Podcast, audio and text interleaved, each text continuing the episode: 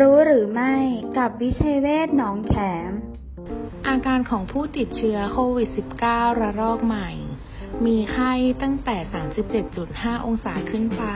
หรือมีอาการอย่างใดอย่างหนึ่ง เช่น ไอ มีน้ำมูก เจ็บคอ หอบเหนื่อย หายใจลำบาก จมูกไม่ได้กลิ่นรินไม่รับรส นอกจาก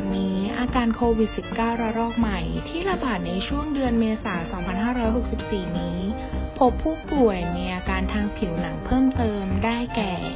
มีผื่นขึ้นที่เท้าหรือนิ้วเท้า โดยมีลักษณะเฉพาะเป็นตุ่มหรือผื่นแดง ลักษณะคล้ายตาข่ายหรือเส้นใยเล็กๆ ขึ้นที่เท้าหรือบริเวณผิวหนังส่วนอื่นๆ มักพบในผู้ป่วยที่ไม่มีอาการหรือมีอาการไม่มาก ข้อสังเกตผื่นโควิด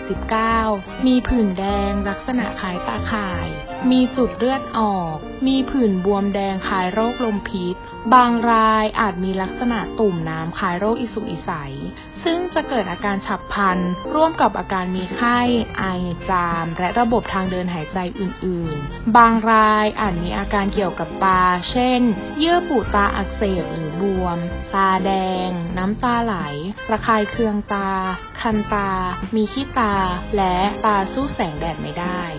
ดูแลชีวิตด้วยจิตใจ โรงพยาบาลวิชัยเวชอินเตอร์เนชั่นแนลหนองแขม 02 441 6999